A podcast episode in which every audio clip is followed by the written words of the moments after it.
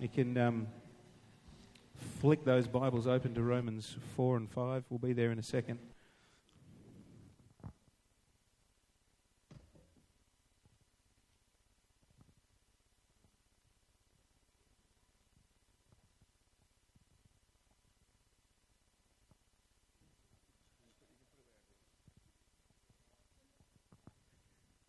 was overcome with the feeling and desire to dance. And you all know what that means. Thank you, Sam. No, I'm not going to. It's all right. I'm just rearranging. For all those who suddenly got worried and went, oh no. It's all good. It's all okay. Beautiful work. Um, before we do go to Romans 4 and 5, just got a couple of things I want to say. Yes, I have had a haircut. Just a trim.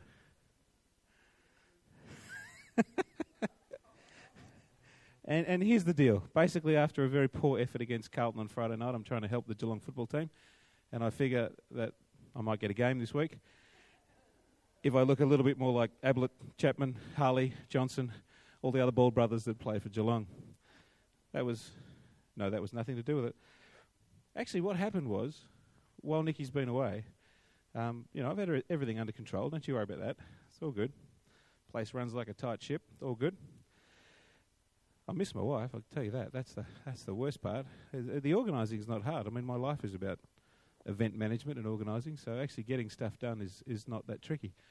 It's the sort of where you get to nine o'clock at night, everything's done, the washing's done, the dishes are done, the kids are in bed, the homework, oh, shirts are ironed, dogs are fed. It's all done. I just like to talk to my wife. She's not there. So that's all. Th- you could feel sorry for me if you wanted to. Uh, but please don't fake it. Thank you for trying. Um, but while Nikki's been away, I was getting several jobs done, washing the cars and things yesterday and getting all organised. And uh, I suddenly felt the need to have a haircut. I haven't had a haircut for about 15 years, it may surprise you to know. Bald men don't get their haircut very often because there's no need. My wife just runs the thing over the thing, you know, and it's all done. But she hasn't been around, so I'm like, oh, I think I'll go to the hairdresser. So I picked a random hairdresser. I didn't even know where they were. I just picked a random one, put, parked, and said, Would you please cut my hair? She, she looked kind of surprised, actually, as if to say, But sir, you have none. Um, but she didn't say that. She said, sure, that'll only be $10. I got the hint from that that, in fact, it's normally way more than that. But she was giving me a serious discount because it just wasn't worth it. Um, so I, she's, I sat down and she got talking. She's a very talkative young lady. Talk, talk, talk. I was talking back. And uh, all, all I said was just, yeah, give it a trim, you know, just once over with the, with the things. And um, I forgot to kind of mention to her that maybe like on a level two or something would be good. and after she started going, I went, oh. and she looked and she went, it was what you wanted, wasn't it? I went, yeah, that'll be fine. anyway, so I did, uh, did quickly get in touch with Nikki on the other side of the world and say, Dale, when you get back tomorrow, um, don't freak out, but I don't have any hair. and I noticed later she was Facebooking, if that's the correct uh, terminology, with Chloe, our daughter. And I just snuck in and said, Chloe, what, what, what's mum saying? she was saying, What does daddy's hair really look like? Be honest. Love it. Anyway, we'll find out today when I take it up to her. Take it up to her like it's a like it's a product. Here, have this. Love it. Uh, Nikki does get back today, so thank you for your, your prayers and care and concern over the last 10 days or so. And they've had a fabulous time, by the way. Just to, I'll let her talk when she gets back officially, but um, as an individual, as a, as a nurse in a sense, still in training. Nikki's still learning, and she has been exposed to some things in in theatre um, in the medical world that she would. Uh, she said she would never have had the opportunity to do here in Geelong. Um, she's been scrubbed up and gowned up and involved in uh, operations to repair burns victims and cleft palates. And because the surgeon was there while they were there, they did a few other things, removing tumours and um, she did a cesarean birth as well, uh, all sorts of things. So she's had an incredible time, um, and they've been able to really, really help some families, lots of families that have come in from the islands into the, the hospital. Um, word passes around very quickly that there's a medical team here and, and help can be uh, sought and given. So they've really felt uh, used, uh, which is great, and had a fantastic time. So I'll let her give you all the details. But yeah, she sounds really, really happy, which is a good thing. Um, just quickly, one more thing, if I can. Can I just speak as a, a father in the house for a second? Is that okay? You're right. It's not a it's not a bad thing. I just think we should note this and as a family take it on board. Fantastic that we generously were able to put eight hundred dollars into the uh, global offering last week. I did, however, notice that our tithes went down by thousand dollars for the week. So I kind of go, oh, ouch. Okay, we just better mention that straight up front.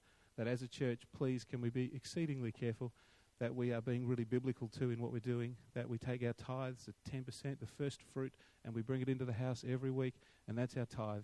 And then once a month, we're bringing in an offering, separate amount of money. If we start taking the offering and putting it into the tithes, or taking the tithes and putting it into the offering, we're going to be in serious trouble. Church can't run if we can't continue to pay the bills and those sort of things. Does that make sense? Is that okay if I talk like that? Turn to the person next to you and say, hate talking about money, but I'm glad he did. I needed to know that. Good with that? That's a long sentence. Just say it anyway. Beautiful work. We're going to read from Romans chapter 4, verse 22 in one second. Let's just pray before we do. Heavenly Father, as we approach your word this morning, God, we do so with reverence and awe that you deserve, with the respect, Heavenly Father, that you absolutely deserve what we have for you. God, we love you, and this morning as we open your word, and attempt to learn from your word, Lord Jesus. We pray that it's your heart and your spirit that guides us and teaches us.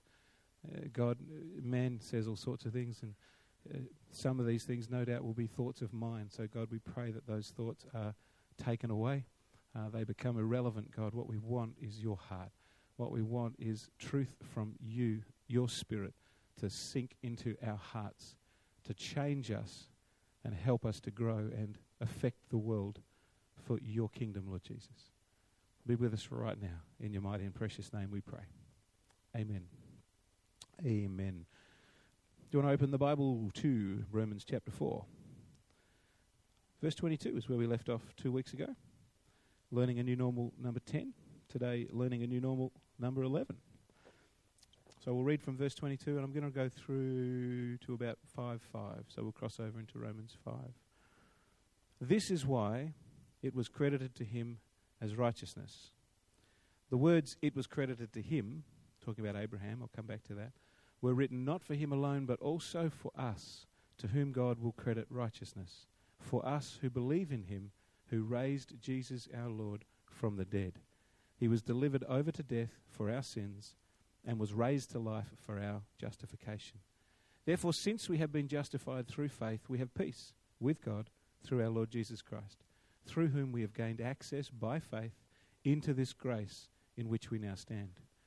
And we rejoice in the hope of the glory of God. Not only so, but we also rejoice in our sufferings, because we know that suffering produces perseverance, perseverance, character, and character, hope. And hope does not disappoint us, because God has poured out his love into our hearts by the Holy Spirit, whom he has given us. I had a conversation this week with a friend of mine who's uh, not not connected to God, not a Christian, um, not connected to a church, knows sort of, in a sense, very little about God or Christianity or church life or or faith as as a subject. And I was chatting to him about all sorts of different things and enjoying a latte as we do. And uh, he asked me what I was doing, you know, this week and what I'd be involved with, etc., etc. And in explaining that, uh, I mentioned that I would be preparing a message, as I do most weeks when I preach on most Sunday mornings. And he said, Well, you know, a- as I explained that and talked about it, he said, Gee, that takes up a lot of time.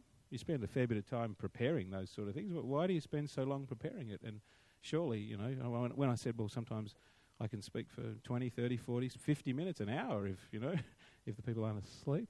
Um, it just sort of we just keep going. We just work through what God's saying. He said, "Wow, that's long. Why don't you save yourself a whole lot of time during the week? Don't prepare as much. Just give them five minutes." I said, "Hey, wait, wait." I said, "Well, yeah, maybe. what, what are you getting at?" He said, "Well, sometimes you know, less words, more impact." I said, "Yeah, I can agree with that." I got I got interested for a second.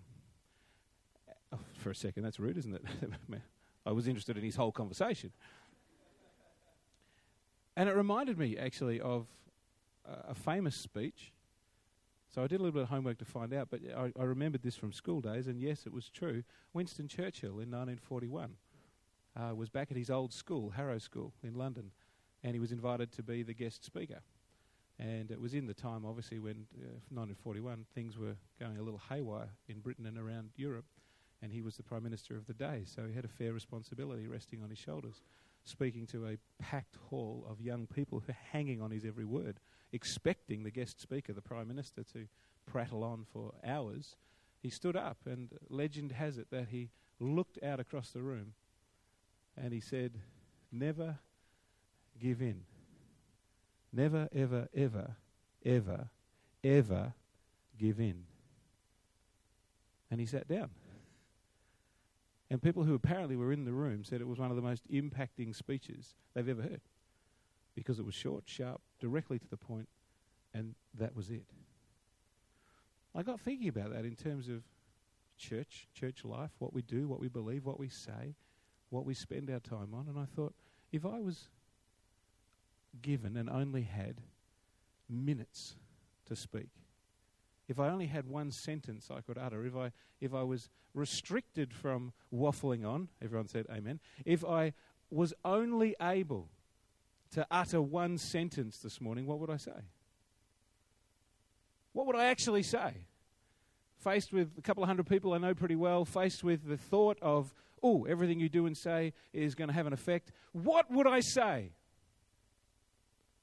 I thought about it. It didn't take long, actually. It was almost instantaneous. All I would say is this God loves you. God loves you. God really, really, really loves you. And then I'd be quite happy to sit down. Now, some of you are thinking, oh, that was quick. Your beauty, we're out of here today. Well, we don't have any time constraints, so I'm going to speak for at least another hour.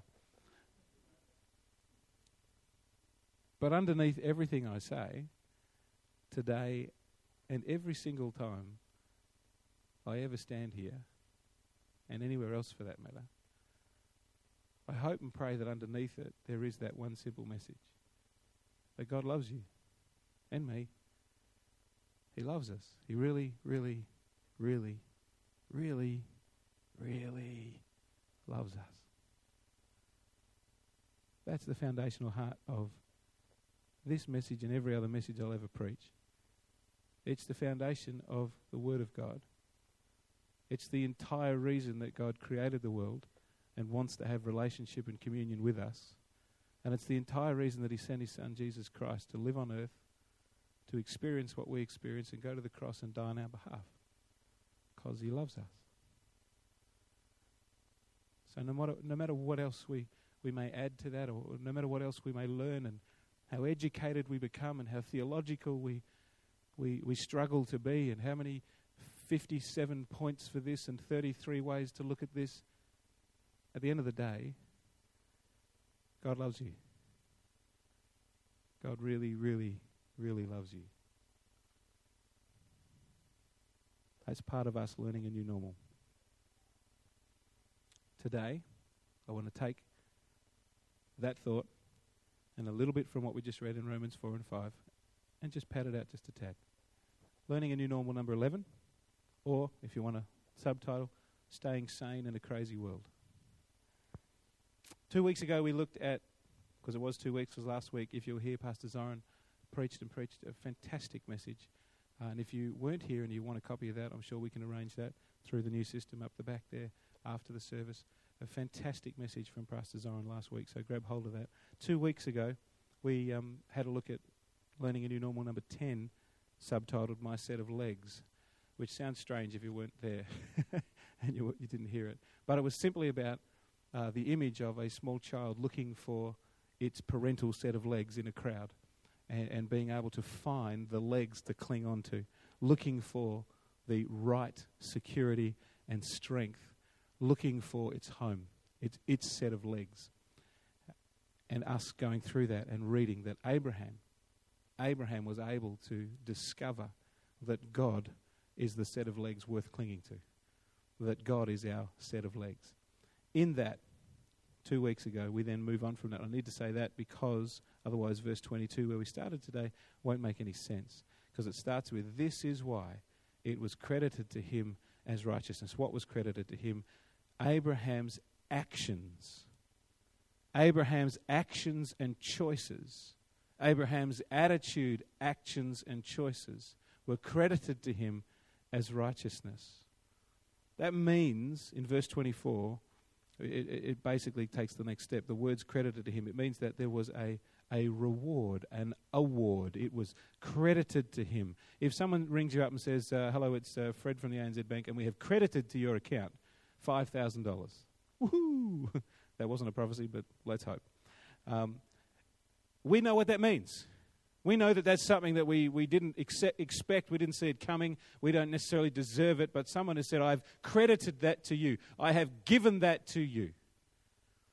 So for the Bible to say that Abraham was credited righteousness, it means that God in his wholeness, God in his reality, the love of God, the mercy of God, the forgiveness and grace and love and power of God was called righteousness, is called righteousness, and was credited to Abraham because he chose to believe.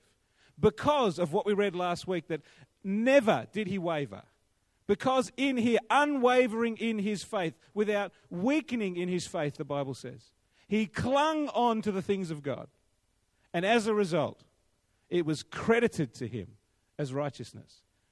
The best bit about that for us today a couple of thousand years later is the next verse, verse 24, that says, Not for him alone, but also for us, to whom God will credit righteousness, for us who believe in him, who raised Jesus our Lord from the dead. So it's not just for Abraham.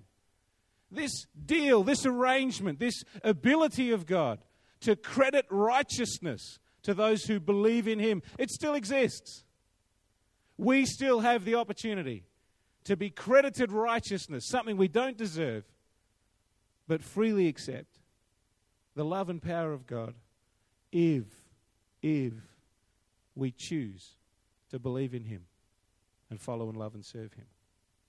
See, the way it seems to work with God, I'm realizing more and more and more. It's actually more and more simple than we believe. We tend to complicate these things. But with God, it's so simple. The deal is done, finished, the work is complete, the negotiations are over, the price is paid. Our, only role is to believe. To believe. To actually accept that God loves you.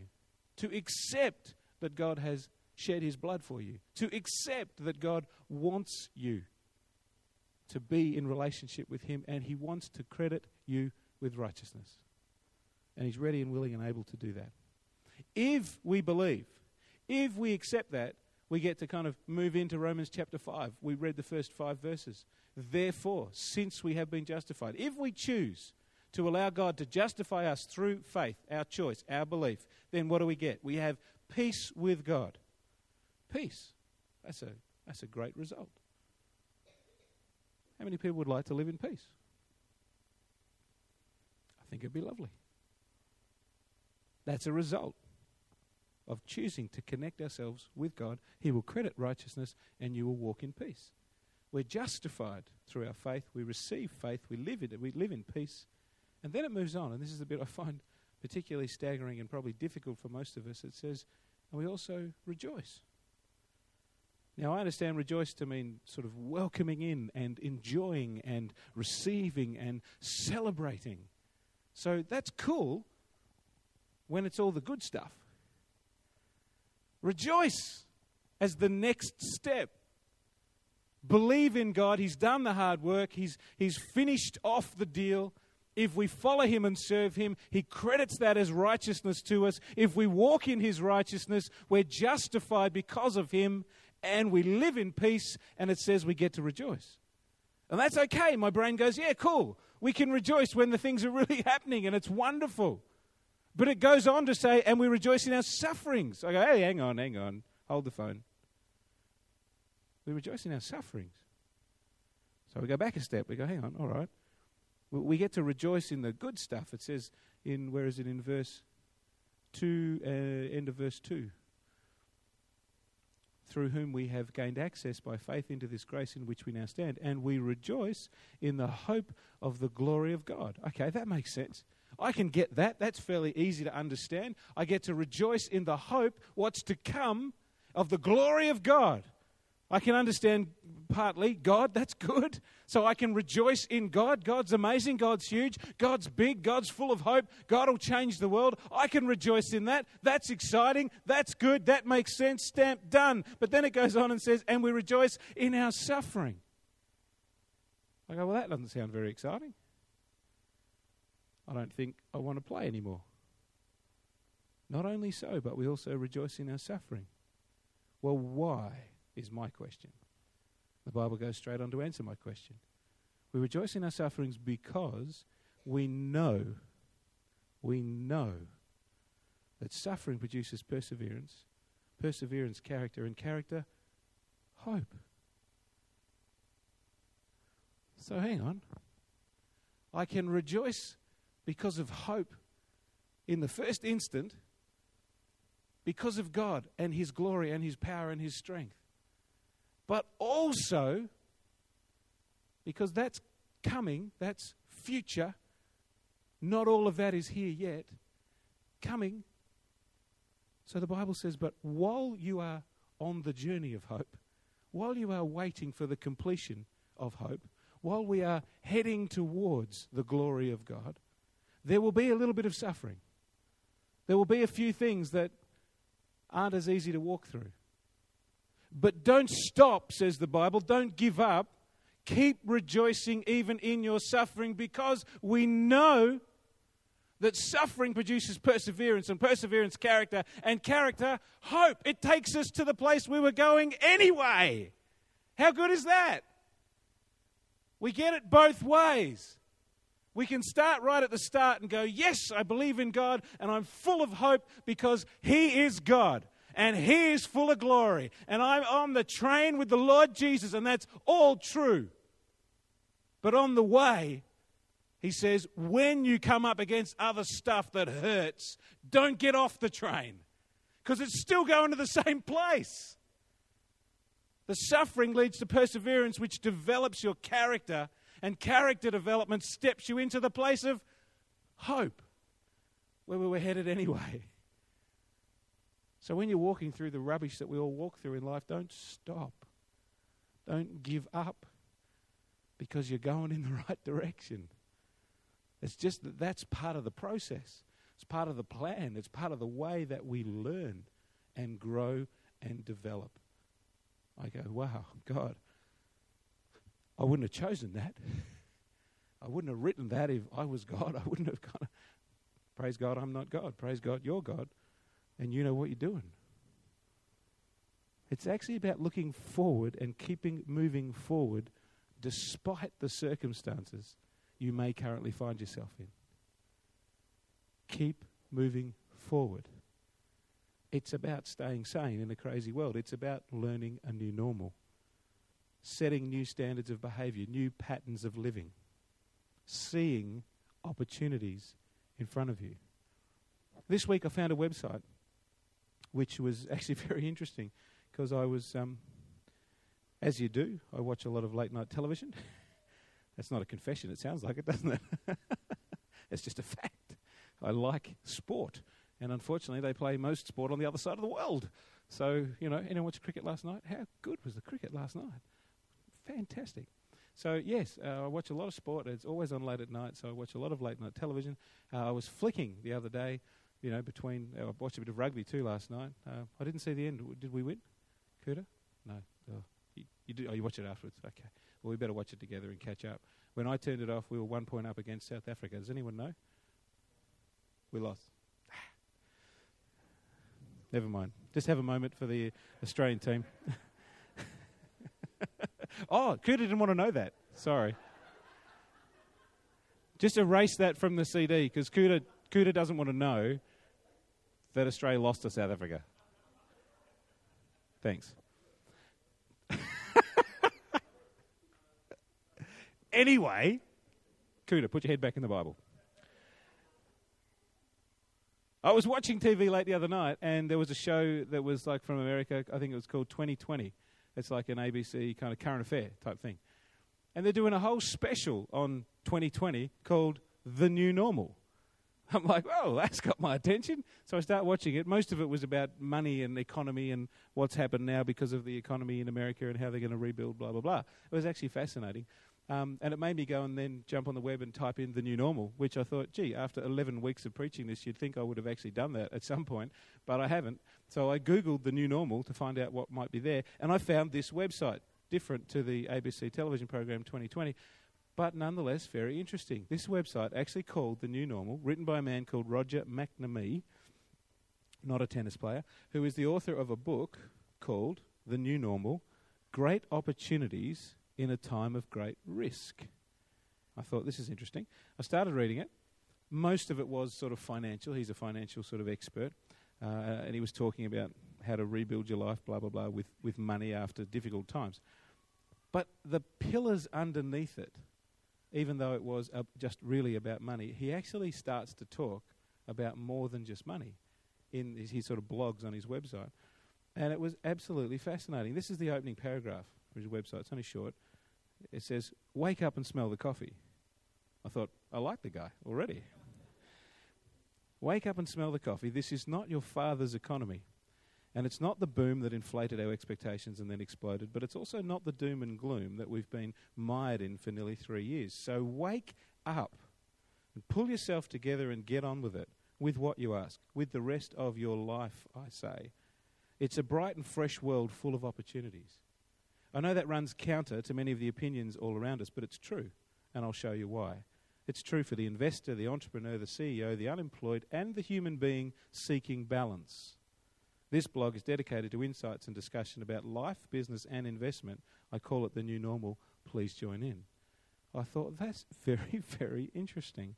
In a nutshell, what's he saying? I pulled four things just quickly out of that. It's time to get on with the rest of your life. It's time to get on with the rest of your life.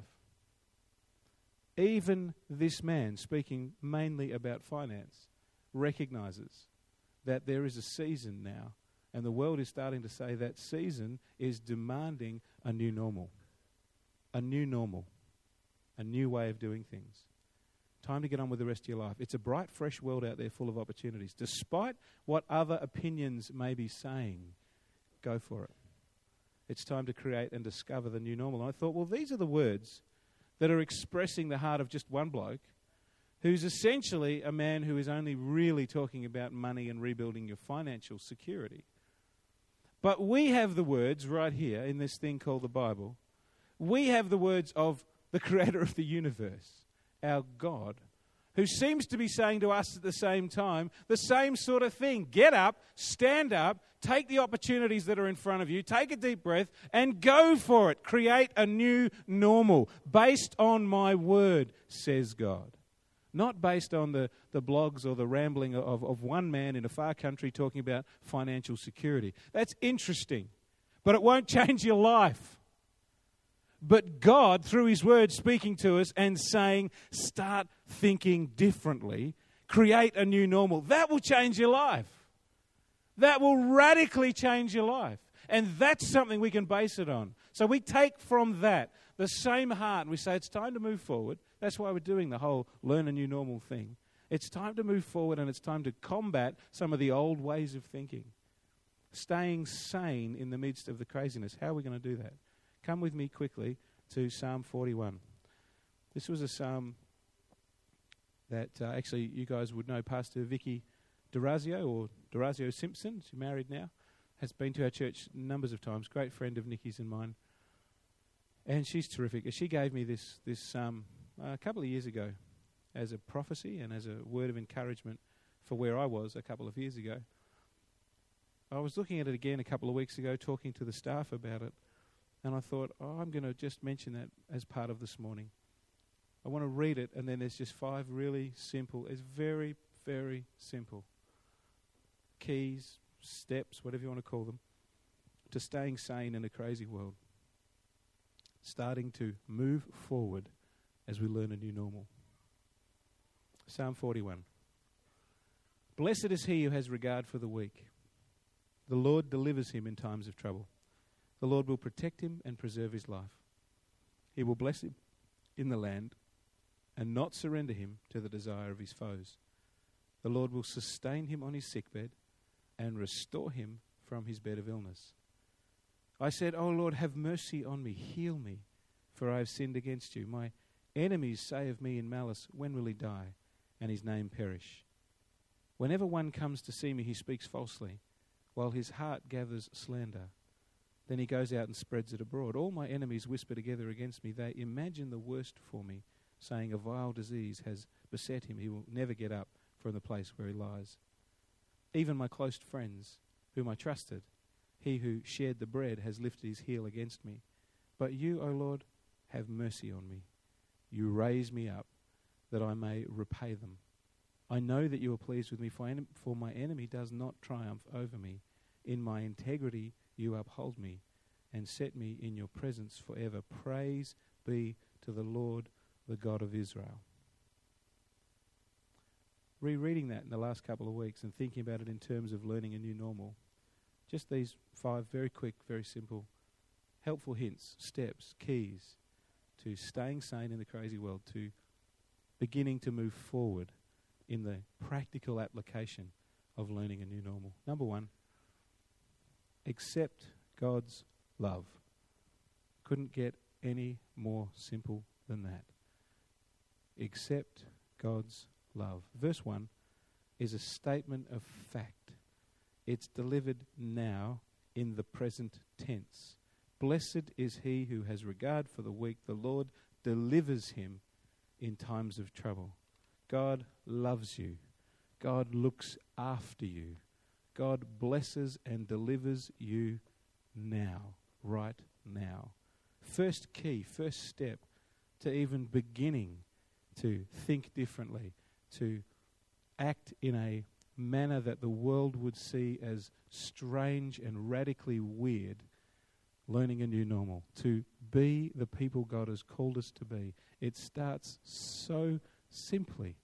It starts right at the very beginning with accepting that God loves you.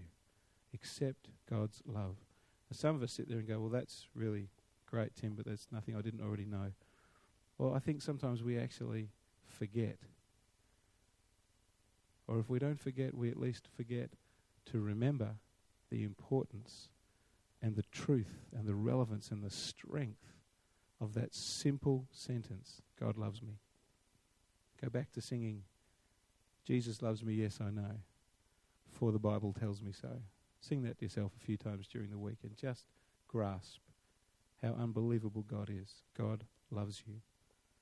Number two, from verses 2 and 3, as well as accepting God's love, accept God's promises. If verse 1 is a statement of fact now, it's present tense, this is what is happening right now. Verse 2 and 3 are promises of what's to come in the future. Future tense.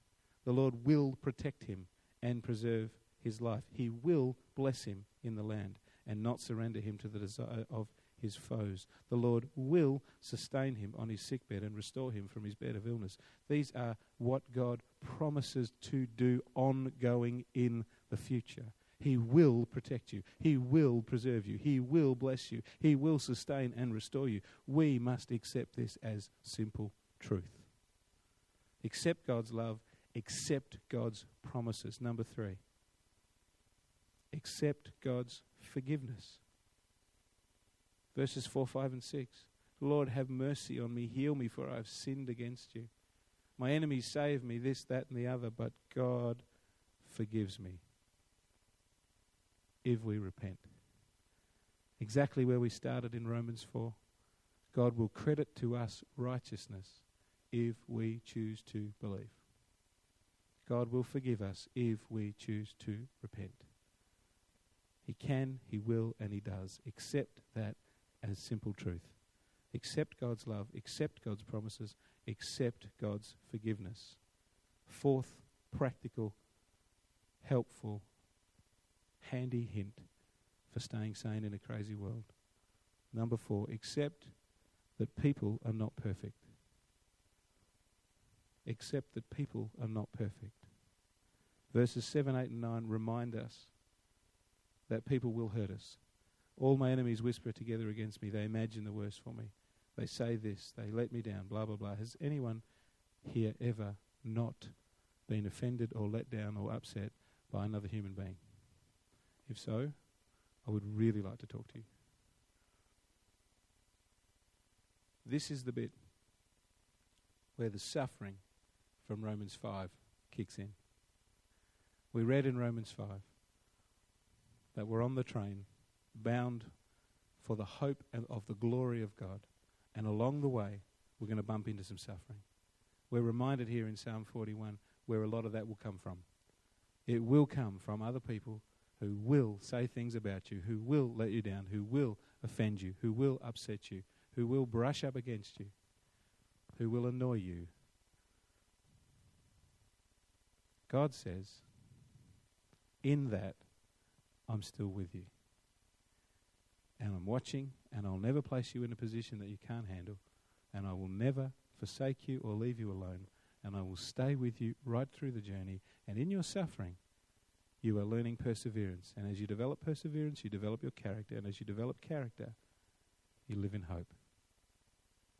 The hope of the glory of God. Accept that people are not perfect. Accept that as the truth. Last one of those five. Accept God's love, accept God's promises, accept God's forgiveness, accept that people are not perfect. And finally, and in a sense, the hardest of all of them, accept your personal responsibilities. Verses 11, 12, and 13 help me to remember that my role in this is clear. I know that you are pleased with me, for my enemy does not triumph over me.